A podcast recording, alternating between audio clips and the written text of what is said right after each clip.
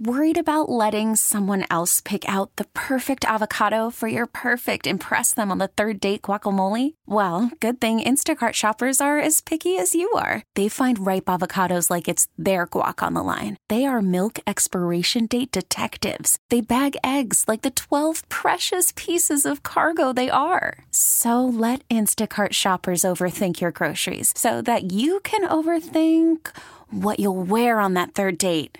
Download the Instacart app to get free delivery on your first three orders while supplies last. Minimum $10 per order, additional term supply. This is WWJ All Local. Travel restrictions are going in place today due to the newly discovered COVID variant in South Africa. WWJ's Charlie Langton is joining us live with those details on who is banned from traveling to the U.S. Charlie. Yeah, there are a lot of restrictions now coming at the U.S. Canadian border, Jason. Uh, more restrictions this morning. All non U.S. citizens from South Africa, Botswana, Zimbabwe, and five other African countries are banned from travel here into the United States. Now, this because of the new COVID variant, Omicron, Omicron and the authorities are saying that it originated in South Africa. Now, other countries also banning travel today, including Canada, uh, as well as Europe and Japan. Now, also, starting starting January 22nd, the Biden administration has now required all essential travel into the United States be fully vaccinated.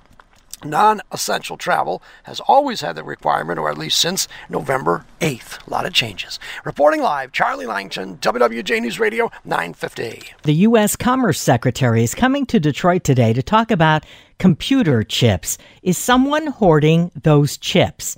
And should America step up domestic production with the so-called CHIP Act? It's not just a short-term issue, says Commerce Secretary Gina Raimondo, who'll be plugging the CHIPS Act, 52 billion for more domestic computer chip plants. It's important, she says, to meet lofty EV goals coming from both the administration and car makers. I'm telling you now, we will not hit those goals if Congress doesn't quickly pass the CHIPS Act so we can get on with the work of incentivizing domestic production of chips. Raimondo will be meeting with UAW members, then laying out her case before the Detroit Economic Club. Jeff Gilbert, WWJ, News Radio 950. Maurice Sumler will appear in Macomb County Court today for his arraignments. The 22 year old is charged with second degree murder following a hit and run in June, killing five year old Preston Singleton, who was riding his bike in the city of Warren.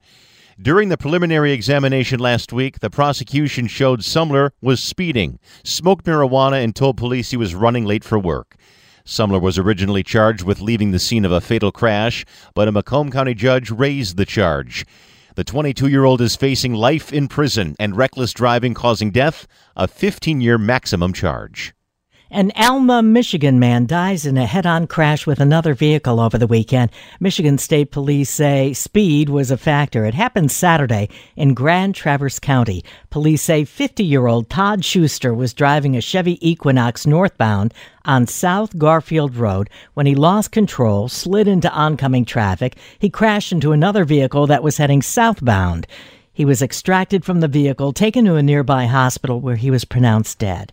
The driver of the other vehicle, a 71 year old from Kingsley, suffered a fractured right hand. The investigation is continuing. We're expecting more today from Detroit police on updates on the suspect arrested, accused of the brutal attack and rape of a 63 year old woman on Joy Road between Grand River and Dexter.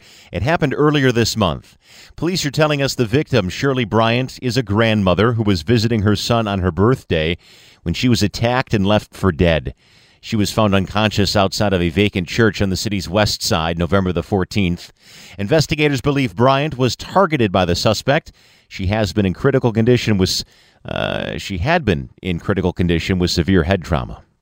Today is Cyber Monday. How do you make sure you're getting the best deal? Minutes often do count on Cyber Monday when the deals come and go quickly. To make sure you don't miss anything, some experts say follow your favorite retailers on social media. The researchers at the site Shopping Crashers say Twitter is best for time limited deals and sales. Facebook is better for highly targeted offers.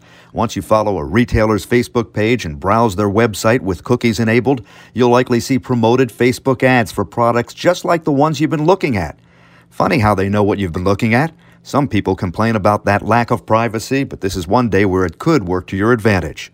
Murray Feldman, WWJ, News Radio 950. Local journalist Danny Fenster helping to kick off Menorah in the D on Sunday nights. The 37 year old journalist who spent nearly six months in a Myanmar prison lit one of the eight Hanukkah candles in Detroit. The Huntington Woods native was released from prison earlier last month after being sentenced to 11 years with hard labor. Fenster spoke to the crowd briefly prior to the lighting at Campus Martius and says he's still in touch with the team at Frontline Myanmar, where he was working as managing editor on the online magazine when he was jailed. But he's not sure what his next move is going to be yet. For the latest news plus traffic and weather together on the 8s, tune into AM 950. Favorite WWJ on radio.com or ask Alexa to play WWJ News Radio 950. Odyssey celebrates Mother's Day, brought to you by T Mobile. You can count on T Mobile to help you stay connected on America's largest 5G network.